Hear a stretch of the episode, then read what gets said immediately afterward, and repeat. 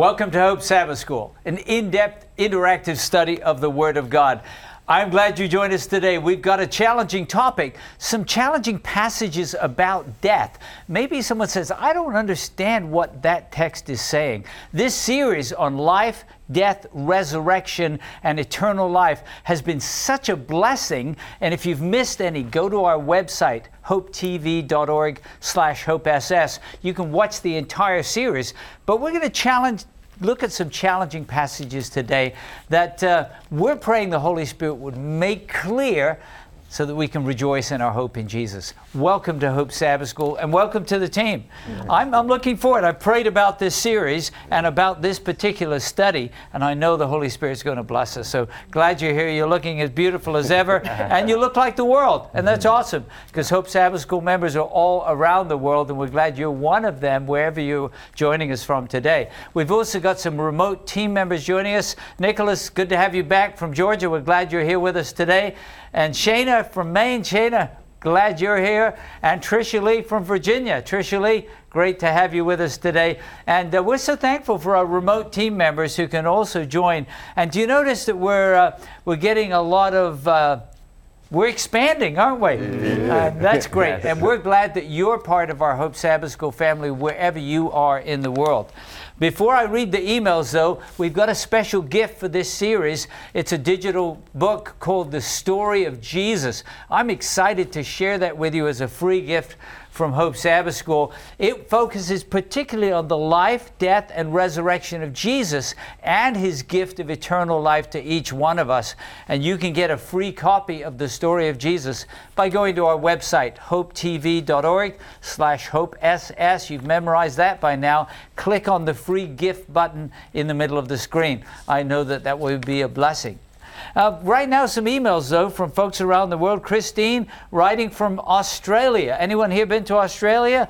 yes, Travis, I know you've been. I should raise my hand too. It's a big and beautiful land. And Christine says, I appreciate the Bible knowledge of the Hope Sabbath School team. Amen. Plus, I, the experience of getting to know God and walking daily with Him. Amen. Isn't that beautiful? Amen. We're so happy. This program is not just about information, it's about transformation, isn't it? And that's beautiful, learning to walk with God daily. All the team members are dedicated individually and make up a beautiful body of Christ, mm-hmm. thanks to each one of the team. And we say, Amen, Amen, right? And Christine, thanks for writing to us from Australia. Here's a note from Ruth in the United States.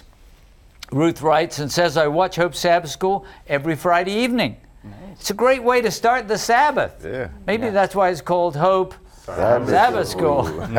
Although I'm not a Seventh day Adventist church member, as a child, my family often attended the local Adventist church. I discovered your program when I did an internet search for Sabbath. People are searching and they're wondering, aren't they? Right. The Bible teaches, remember the Sabbath day. They type in Sabbath, she found Hope Sabbath School. I really enjoy the scripture songs and have come to recognize the various team members.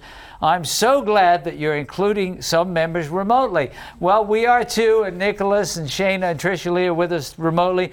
But I just want to say, Christine, uh, Ruth, excuse me, if you're watching right now, we're going to give you a wave. So everybody mm-hmm. said they're getting to, Ruth's getting to know you all, and we're glad that you're part of our family, Ruth. Thanks so much for writing to us.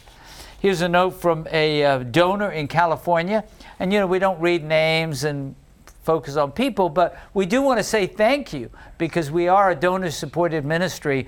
And uh, thanks for being part of the miracle. Donor writes from California and says, I received a special blessing from the Lord, and I felt that a thank offering should be made. Amen. Is that a good idea? Yeah, yeah that's giving uh, freely we've received, right? Yeah. It's giving out of a thankful heart.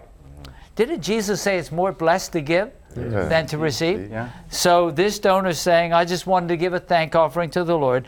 So I started thinking which would be the best organization that this offering should be dedicated to. And I was impressed. It was Hope Sabbath School. Please accept this gift to support the ministry and a donation of $100 to support Hope Sabbath School. You know, that, that's a precious gift because it clearly came from your heart. And I would invite any of you who say, I want to be part of this miracle, sharing the gospel with the world. You can go to our website, hopetv.org slash hopess, click on the donate button, and say, I want to be a part, an impact partner in what God's doing around the world. Thank you for your support. One last note from Sandra in St. Lucia. That's in the Caribbean, right? Hi, Hope Sabbath School members. Oh, Sandra got the wave. Thank God, my family and I have been watching Hope Sabbath School since the health pandemic started. We're indeed now part of the Hope family. Amen. Amen. We're blessed to be a part of this great ministry. May God bless you all as you continue to share the gospel, as many lives are being touched. And it says, Greetings to Jason. Get the wave, Jason. Travis. Oh, get the wave, Travis. And Shana, well, Shana, you're remote. I don't know if we can put Shana on the screen, but Shayna's giving a wave over there too. Shana, there we are. She got a wave. Uh, but actually, all of you are loved, just in case you were feeling a little sad. God bless you from the island of St. Lucia. Well, I just want you to know it means a lot to us to hear from you. Uh, we're, we're, so excited to see how God's blessing your life. So write to us at sshope at hopetv.org. But right now, we need you to sing our theme song from the words of Jesus in Revelation 1, where he says, Do not be afraid. I am the first and the last. I'm he who lives and was dead, and behold, I'm alive Forever. forevermore. But not only is he alive, he has the keys Amen. of the grave, Hades, and of death. And that's our blessed hope. So let's sing it together.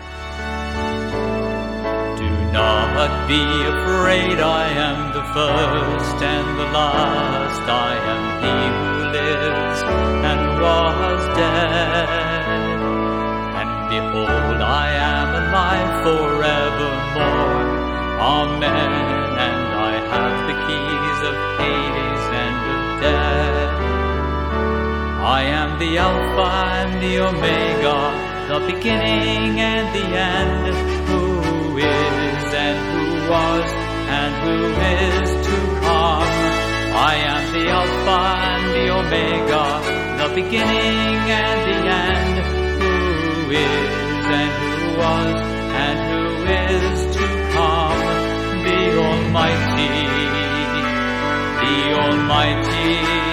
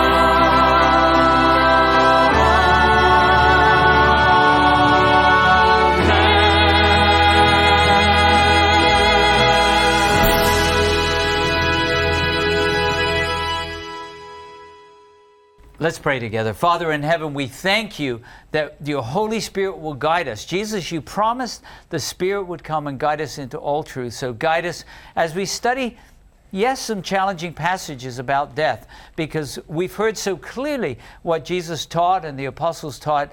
But we want to look at these passages today and ask your Holy Spirit to bring light to us that we may rejoice in the hope we have in Jesus. In Jesus' name, Amen. Amen.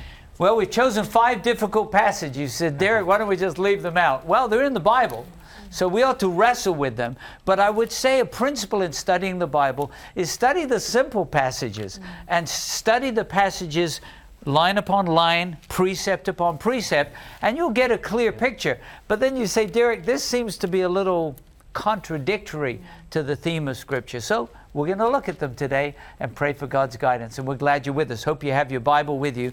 We're going first to Luke chapter 16. And Jason, it's a, it's a parable about a rich man and Lazarus. And what I'd like, uh, Jason, for you to do is read the entire passage. And then I'm going to ask some questions of the team. And I hope you're joining with us. You'll answer some questions too.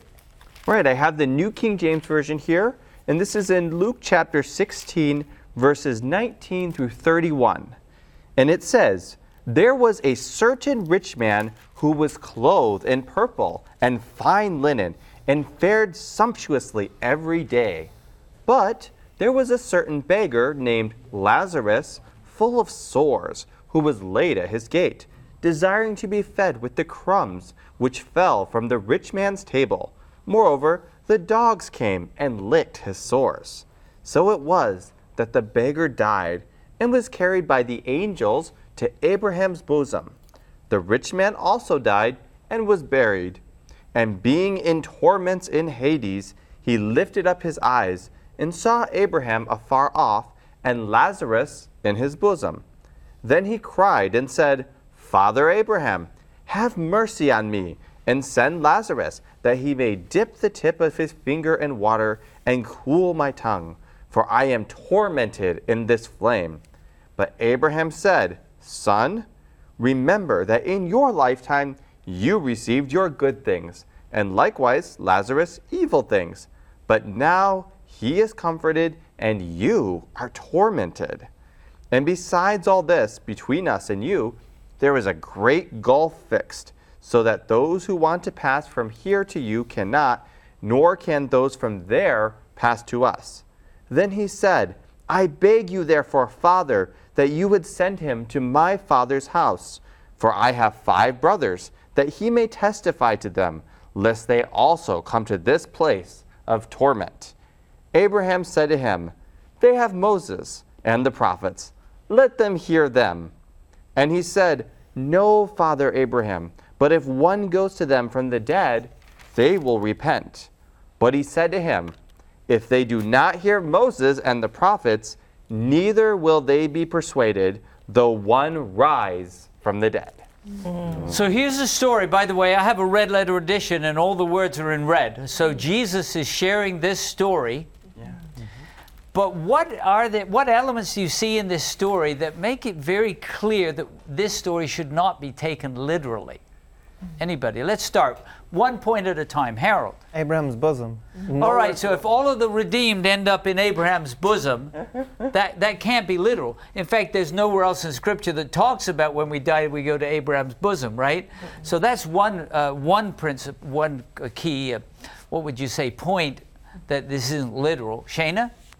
Yes, and the other point that he's asking for Lazarus to just dip his finger in water and reach across and, and cool his tongue so that he's relieved from his torment. That's not biblical either. It's not biblical and it doesn't make any sense, does it? Uh, that, that, that a place of the redeemed and the place, place of the lost would be so close. Um, can you imagine if you had a brother or sister or a loved one or friend and, and they were calling across to you? What kind of joyful eternal life would that be? And yet the Bible says it's going to be a place where there's no, uh, where righteousness dwells, right? So we can't take that literally either. Uh, Jason? It's interesting to see when you read the further uh, stories before this story, it's in the stream of par- uh, parables. And so it seems like Jesus trying to prove a point about this situation. Some have suggested this was a contemporary parable, and the way they would have expected it to be, the rich man would go to Abraham's bosom, bosom, if you're right, using right. the language, Right. and the poor beggar who's got sores would obviously, well, he's cursed of God. Right, right. This would be their understanding, so he's going to go to the to the place of the lost. Mm-hmm. Um, but again, some other things that you say this this just can't be literal. Um, one of uh, the verses talks about the rich man talking about um, burning in this eternal flame, and that's also something that is not uh, biblical because we have understood that when the dead go, when there is a final um, death, that it will be um, an immediate, eternal death.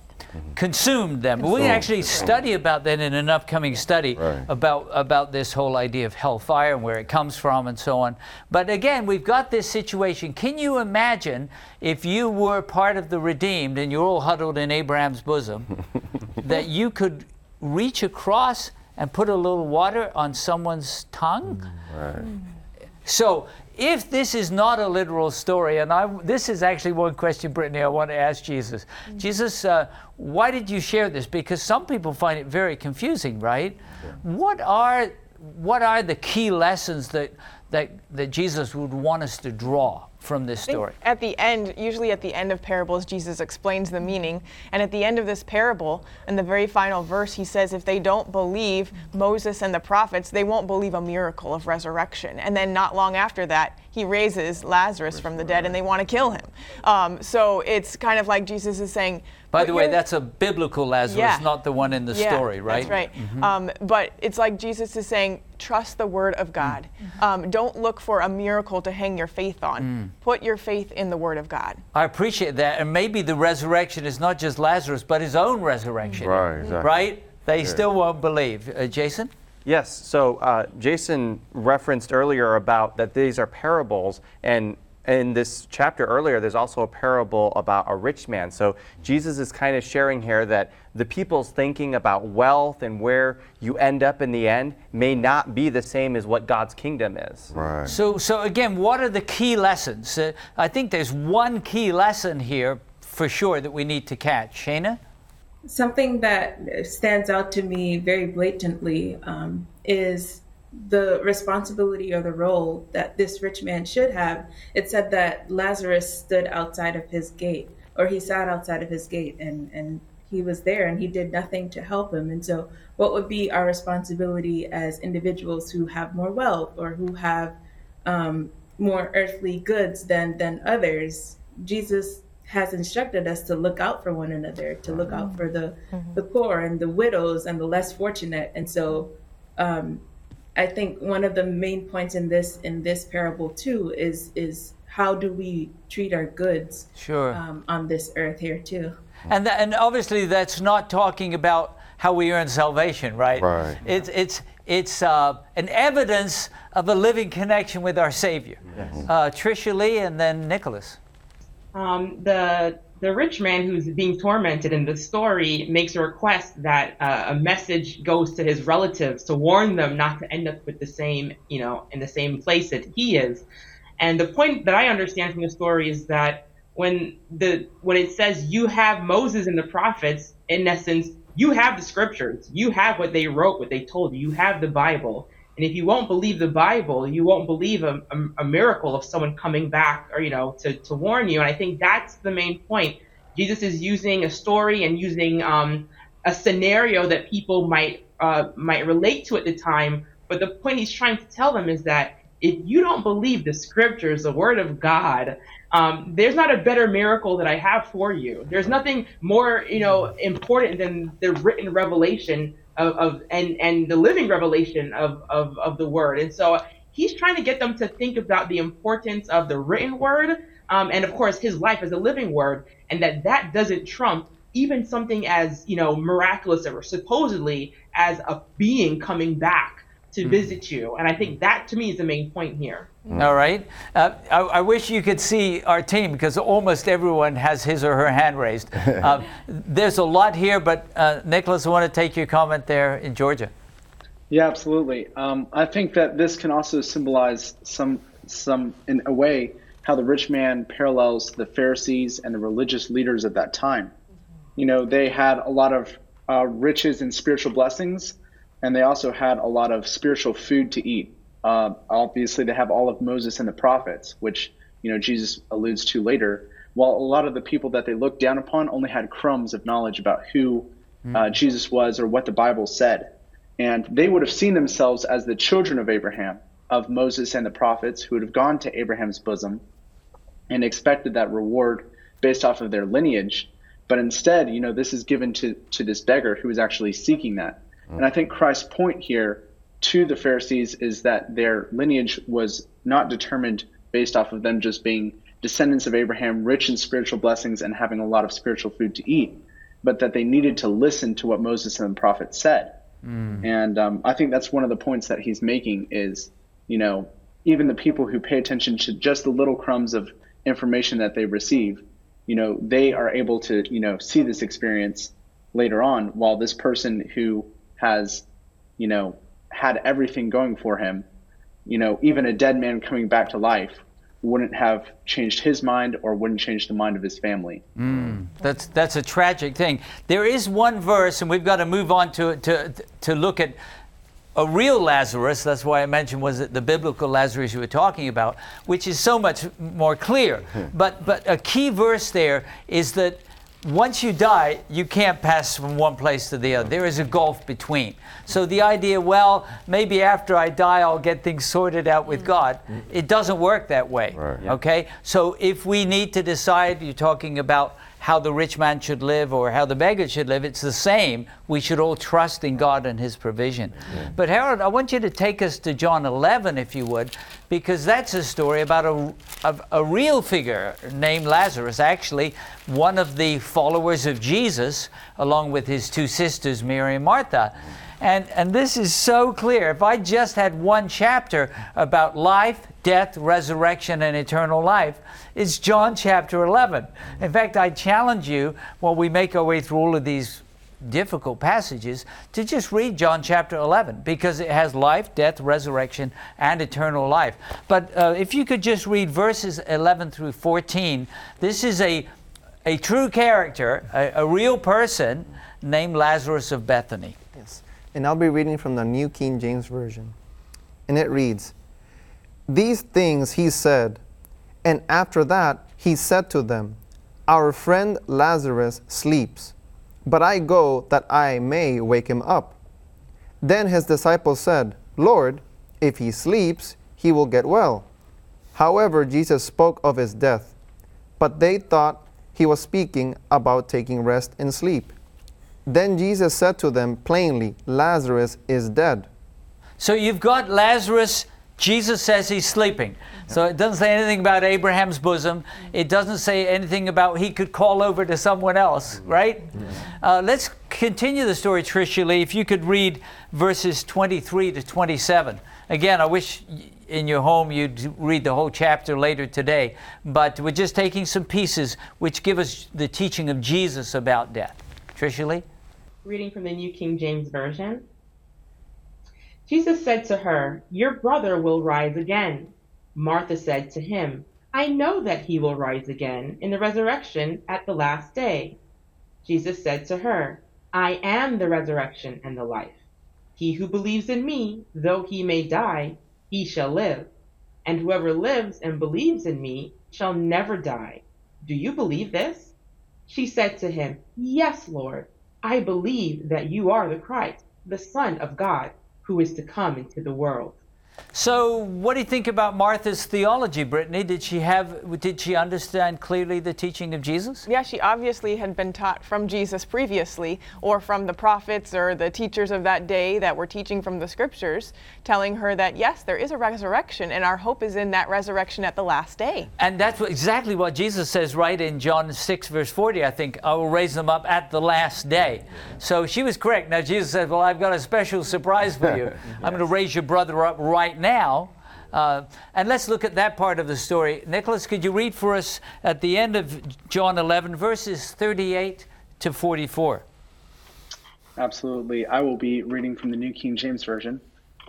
Then Jesus, again groaning in himself, came to the tomb. It was a cave, and a stone lay against it. Jesus said, Take away the stone. Martha, the sister of him who was dead, said to him, Lord, by this time there is a stench, for he has been dead four days. Jesus said to her, Did I not say to you that I that if you believe, you would see the glory of God?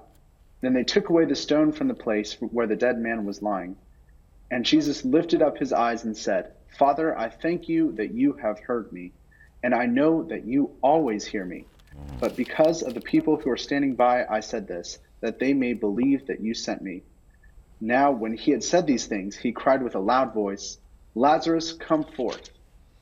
And he who had died came out bound hand and foot with grave clothes, and his face was wrapped up with a cloth. And Jesus said to them, Loose him and let him go. If you read the rest of the chapter, um, what is the testimony of Lazarus about his experience in death? Laurel, do you know? No? There's, Harold? There's none. There is nothing, right? It's not like, oh, I was talking with Abraham. By the way, mm. if when we die we sleep, Abraham is sleeping. Mm-hmm. That's this parable can't be literal, right? Right. He's sleeping until the resurrection. Mm-hmm. David, Jesus says, is sleeping in the grave mm-hmm. till the resurrection. So the fact that he's silent about what happened during how many days was he dead? Do you remember? Four. Four days. What does that tell us, Brittany?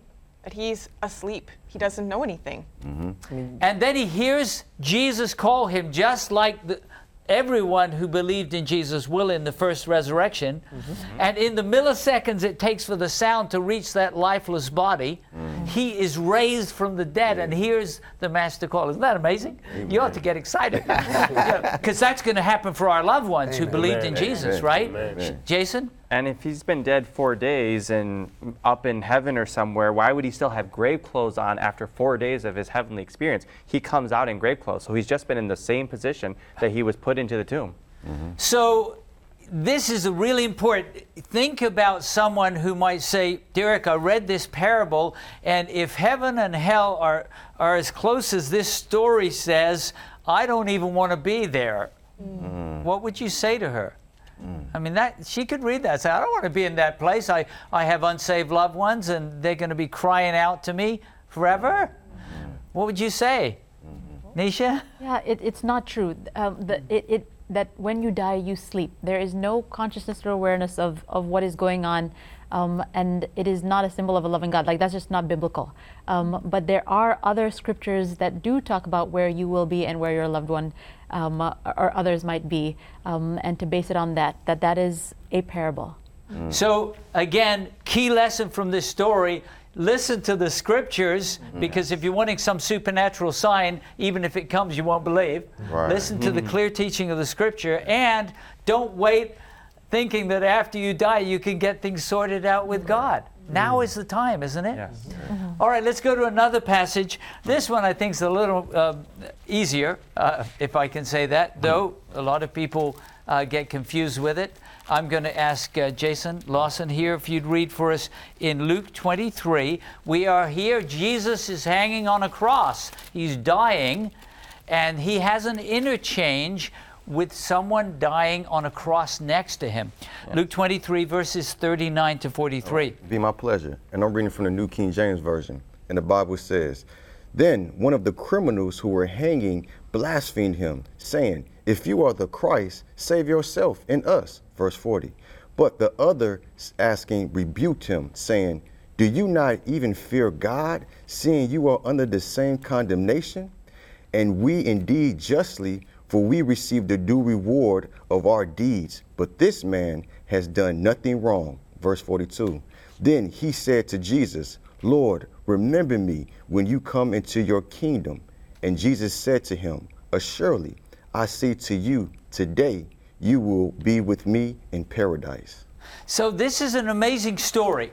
Um, by the way, it sounds like there's one bad-mouthed thief and one nice-mouthed thief, but Mark 15:32 says they both were cursing. So what do you think, Laurel? Uh, we don't know for sure, but what do you think might have caused this one thief to change his mind and actually rebuke the other thief who's still blaspheming? What, what might he have heard uh, there, hung on a cross next to Jesus, that changed his mind? Maybe I don't know what his life was like before. Maybe he had already previously had heard things about Jesus and then seeing him on the cross, maybe the realization Okay. occurred to him. But he was blaspheming at first. Yes, he right? was. what, what might, Brittany, what might he have heard? Oh, well, I've got lots of other hands raised, so let's see where we go with this. Well, one of the previous things that Jesus said was, Father, forgive them, for they do not know what they're doing. Ah, so I- instead of um, Jesus cursing the people who were crucifying him, he actually asked God to forgive them. So he might have saw that and it could have melted his heart. Oh, like, yeah. wow, why would he want to forgive these people who are Several of our remote team members had their hands raised and they're nodding now. Like, yes, he, he heard that. We know he heard it because he was right next to Jesus. right. Father, forgive them. Mm. Maybe he turned and looked at the thieves and at the religious leaders who were saying, If you're the Christ, save yourself, right? Mm-hmm. Mm-hmm. Father, forgive them. And something happens, mm-hmm. and as we read, the thief, the, we call him the penitent or the repentant thief, turns to Jesus and says, What? Remember me. What's the first word in your? Do you? How does it read in your Bible? Lord. Lord. Lord. What does that tell you, uh, He- uh, Kenneth? What does that tell you? Uh, back to this. We, we call it. We have a word in, in, in Christianity: conversion, a change of heart. Yeah. What what does that tell you, Kenneth? He calls Jesus Lord. It, it, it means that now he has given himself. You know, because you can't call someone who you don't claim to be owning you Lord. Mm-hmm. Because you know earlier on he was telling, don't you even fear God? Right. This man has done nothing. Nothing so now he recognized who he is. Mm. and called him Lord. Yes. Right. Called him Lord. Lord, remember me when you come in your kingdom. Mm-hmm. Which may tie back to what Laurel said. He may have heard some things mm-hmm. about Jesus and the kingdom, Right. uh, but he put a deaf ear, we say, he ignored it, and now he's dying. Mm-hmm. Right? And Jesus turns to him and says, I say to you today, you will be with me in paradise. Now, where we put the punctuation, mm-hmm. by the way, there's no punctuation in the original text. Right, right. So, where we put that will determine our understanding. Mm-hmm. Some sincere Christians say, I say to you, comma, today you'll be with me in paradise. And so people get the idea that when we die, we immediately go to paradise. But, but what if it's, I say to you today, with all of the things happening around you and you're facing death, you will be with me in paradise. Does that change your understanding of what happens when you die and when you eventually get to paradise? Uh, Nicholas? Yes, I think I think it makes more sense that he is saying this to him today because especially considering the situation that the thief on the cross is, he's in desperate need of salvation right then. Like he can't wait. And I think that it would be tempting for him to think, I have to change myself before Jesus will accept me, who I am. Mm-hmm. And I think that, like we were saying earlier, uh-huh. the words of forgiveness really touched him because this is a man who has done, you know, something very wrong to deserve this death that he's now receiving. And so I think the promise that comes to him today that Christ can even save him in the midst of his own death and Wow. save him in, you know, the harshest time of judgment for this man. Mm-hmm. At this man's lowest low, Christ can save him that day. And I think it just it makes a lot more sense with the context of the rest of the Bible that Jesus specifically wants to let him know that he has the assurance of salvation at that very moment.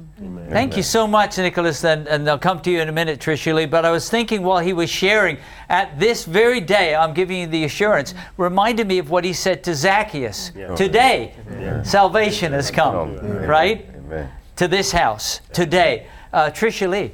even if we're confused about the punctuation and where the comma goes, um, we know that Jesus wasn't in heaven that very same day.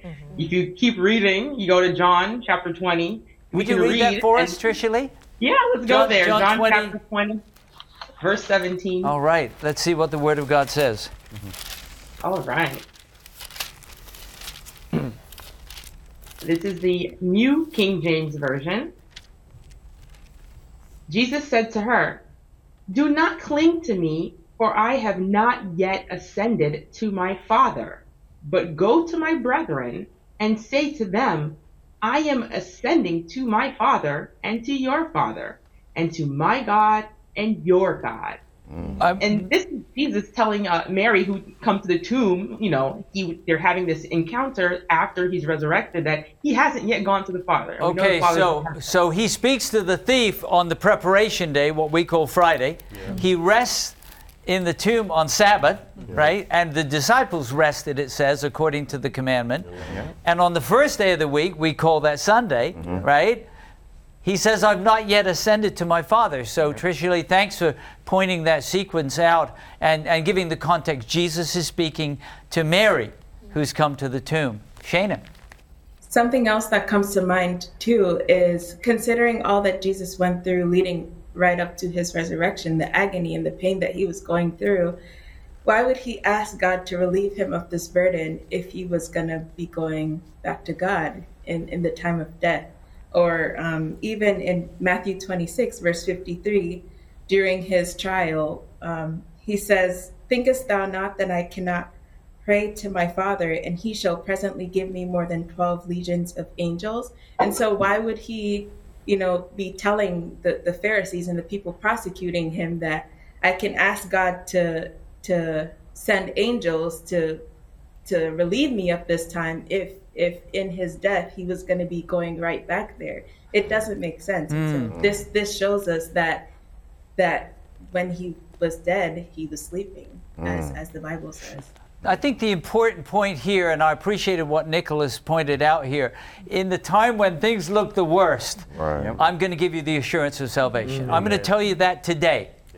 That you will be with me in paradise, and and by the way, back to the idea. Well, he couldn't do anything. Couldn't be baptized. The Right. Bible says baptism is a confession of our faith in Jesus. He couldn't uh, do any kind of uh, missionary work Right.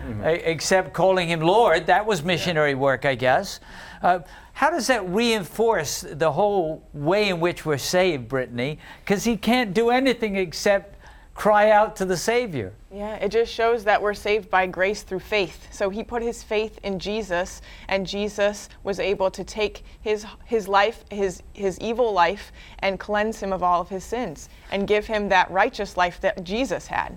So we got to move to another passage, but let's not rush past this. Jesus could say to you today, Amen. Amen. You have the assurance of salvation because you've trusted me. Amen? Amen. He can tell you that today. And we've learned that actually your eternal life begins right then because it's the fullness of life. Well, we got to go on to the Apostle Paul to our third of, of passage. We're looking at five challenging passages. We've, we've concluded that this parable about a rich man and Lazarus is not literal. That if we want a clear understanding from the teaching of Jesus, go to John 11 which speaks about a real person named Lazarus. Mm-hmm. We've, we've discovered from the words of Jesus to the thief on the cross that he's giving the, the assurance today. He's giving the assurance today that he, when will he be with him in paradise? Well, At the second he's going to die today, but when Christ returns in glory, the dead in Christ will rise. And that, that thief's going to be there.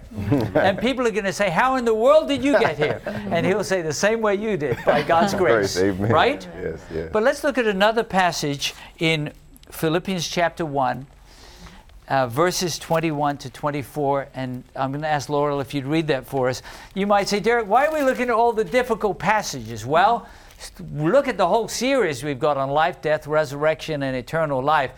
The Bible has clear teaching, but we're being honest and saying these are challenging. Let's look at them. Here's one where Paul talks about wanting to depart and be with the Lord, and let's see if we can understand what he's saying. I'll be reading from the New American Standard Bible. For to me, to live is Christ, and to die is gain. But if I am to live on in the flesh, this will mean fruitful labor for me, and I do not know which to choose. But I am hard pressed from both directions, having the desire to depart and be with Christ, for that is very much better. Yet to remain is to remain on in the flesh is more necessary for your sake. So to depart and be with Christ, hmm, you could understand from that that he's saying, I want something to float out, right? Some mm-hmm. kind of spiritual entity, because his body's not going to go, mm-hmm. and, and to be with Christ, or what, what do you think he means, Jason, by that? Mm-hmm. Well, depart would mean to sleep, to, to, To die. die? But then his next conscious thought, his next conscious experience would be the resurrection and eternal life with Christ. Okay? So he's saying, you know, to go through all the sin and sickness and hardship of this life, part of me says, I'd be happy to just fall asleep tonight and not wake up until the resurrection. Have you ever met someone like that? Have you met someone they say, uh, I just kind of like to go to sleep? Is there anything wrong with that, do you think? No. No. To say, I wish my next waking moment would be to see Jesus face to face? Brittany, what do you think? I was just going to say the only um, thing that might be wrong with that is if God has more of your life yet to live and you're just depressed and, and you're wanting to give up. Mm. Um, but if, if you're at the end of your life and you're tired and you just want to sleep in Jesus, then you know I think God is like, yeah, that's that's okay. Because death has lost its sting, right? Yeah. Uh, we have some dear friends. Her mother was, I think, 103. She lived a life for Jesus, though. She said, I just want to go to sleep.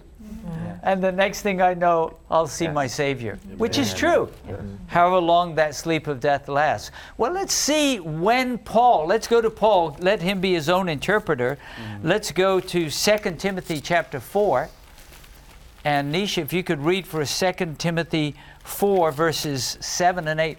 Let's see when Paul expected he would be with Christ.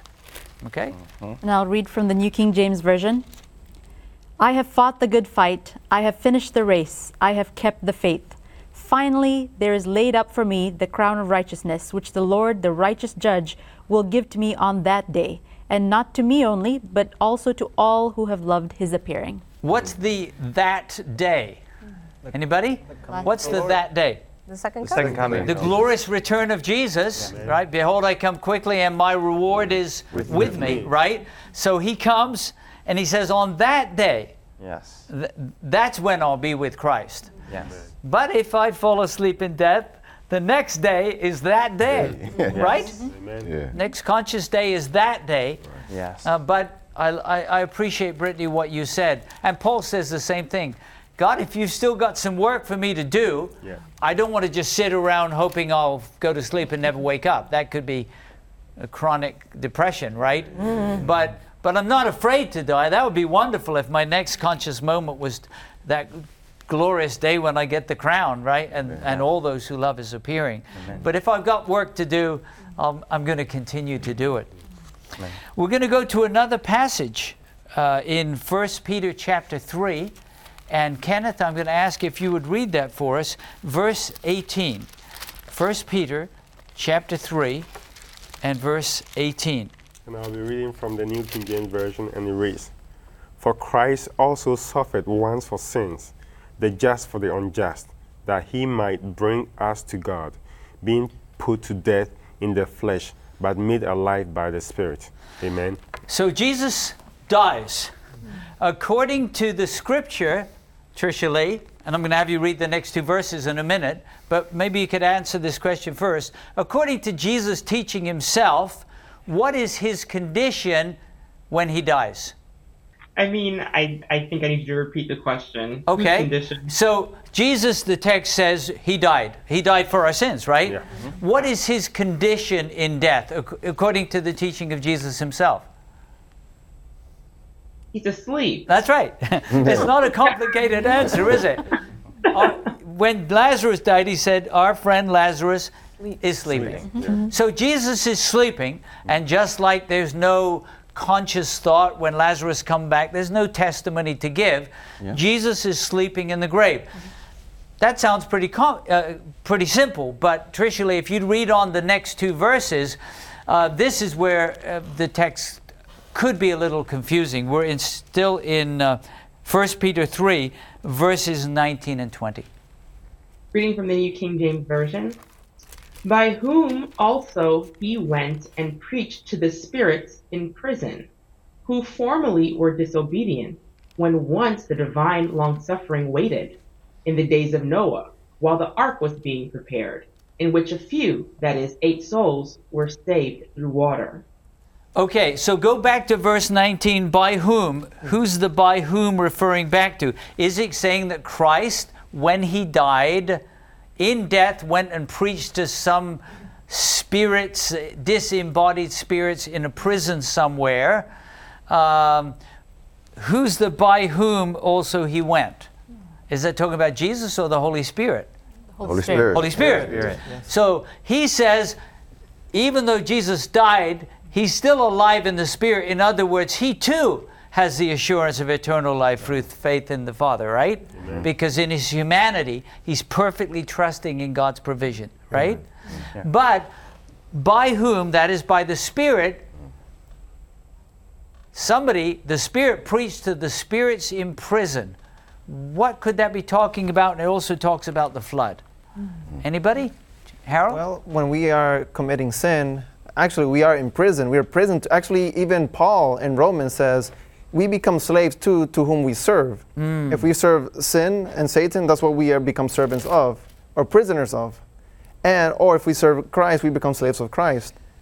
So, who was it in the time of the flood that preached to those who were s- imprisoned to sin by the Holy Spirit? No. Well, Noah. you. you all know the answer is Noah. Uh, but uh, Shana, could you read for us? Peter himself tells us in Second uh, Peter, ver- chapter two, verse five. Uh, he understood that this is not talking about uh, Christ in death preaching to spirits in prison, like disembodied spirits. How does he describe the Spirit using someone to preach to those who were prisoners of sin during the time before the flood? And I'll be reading from the New King James Version. And it says, And spared not the old world, but saved Noah, the eighth person, a preacher of righteousness, bringing in the flood upon the world of the ungodly. So, who does the Holy Spirit use du- during the time before the flood? No. Noah. A prophet named Noah, right? Uh, That same Holy Spirit who was with Jesus in his ministry and in his death was with the prophet Noah preaching during the time right before the flood. Amen.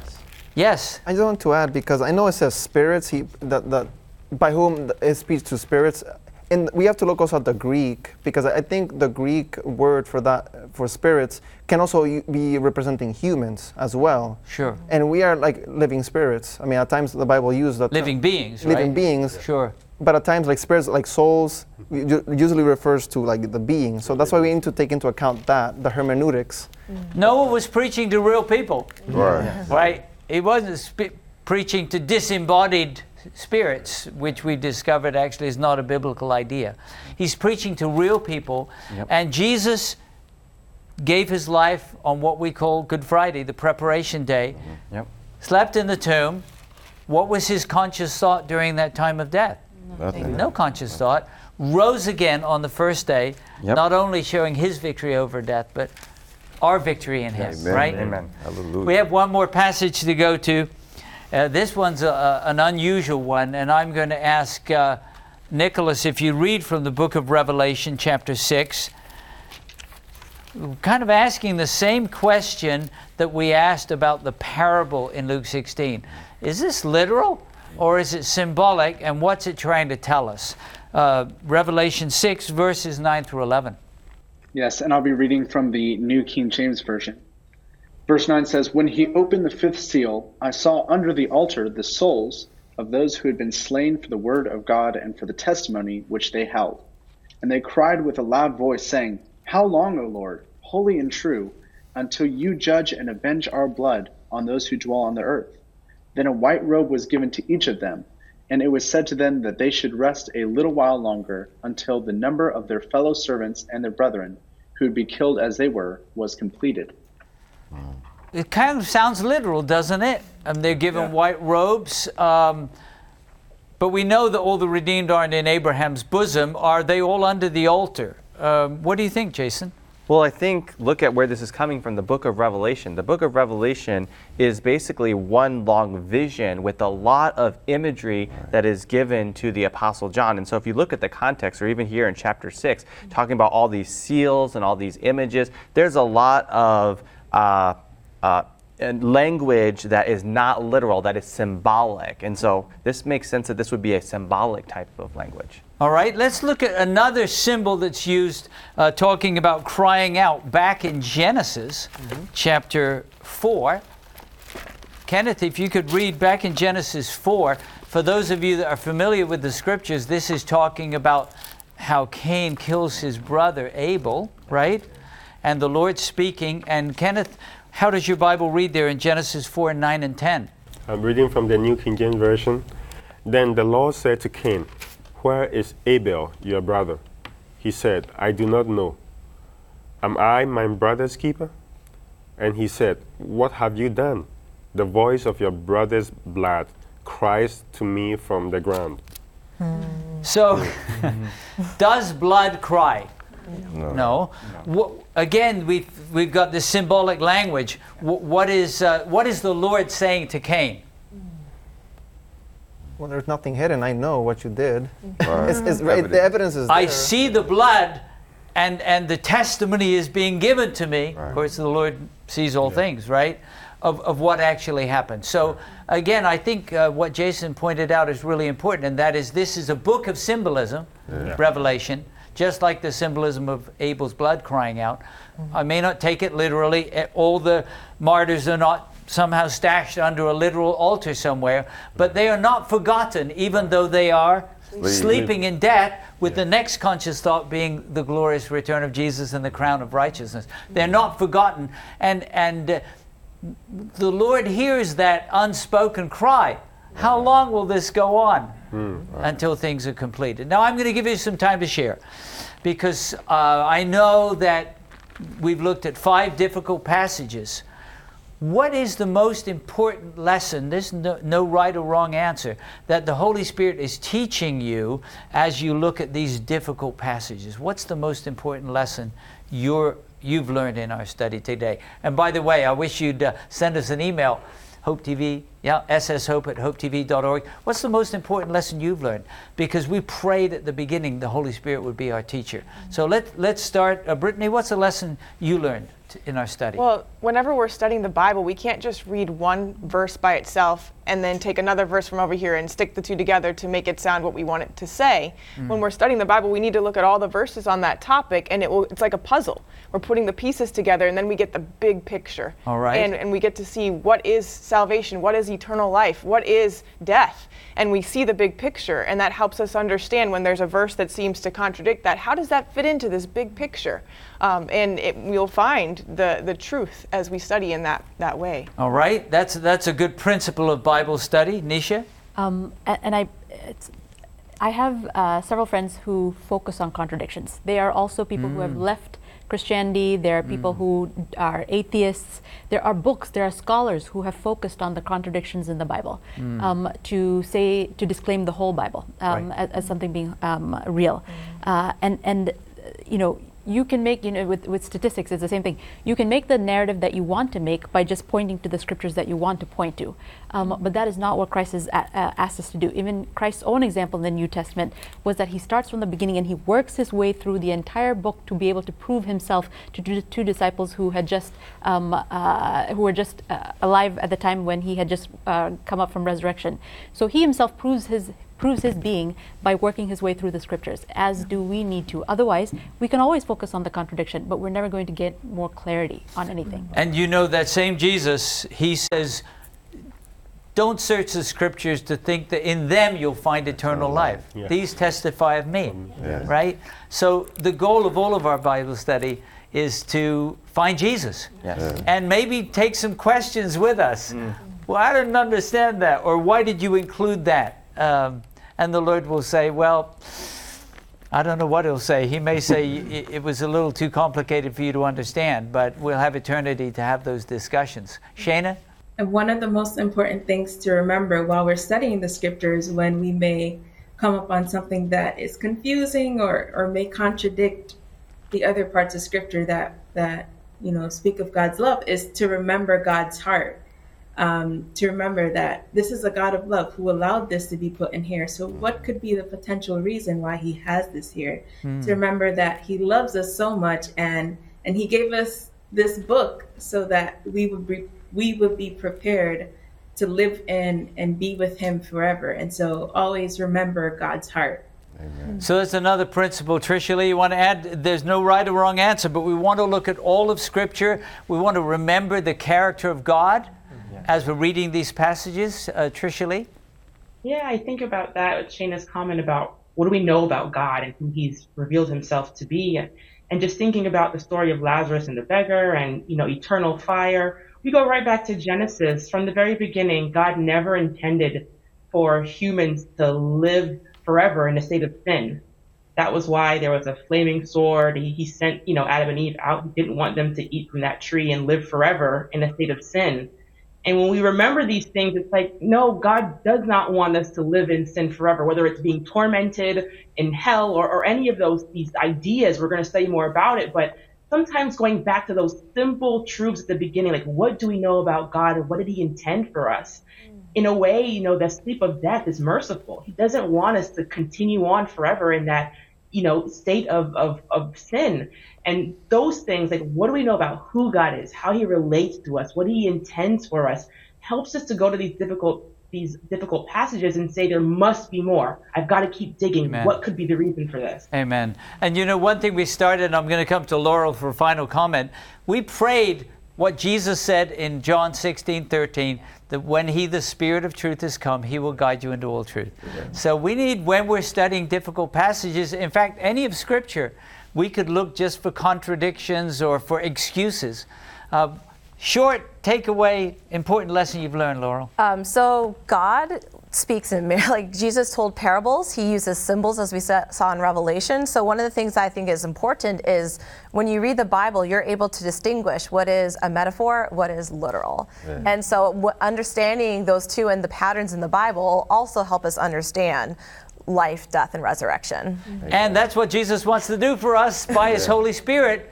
Yes, His Word is a lamp to our feet and a light to our path when the Holy Spirit's guiding us, because otherwise we can get lost in darkness. Mm. And even the challenging passages, as we ask the Spirit to guide us and look at all of Scripture, will become plain. And if you've got any questions left, we'll ask our Savior mm-hmm. when we get to the kingdom. Let's pray. Father in heaven, thank you that there is so much that is clear.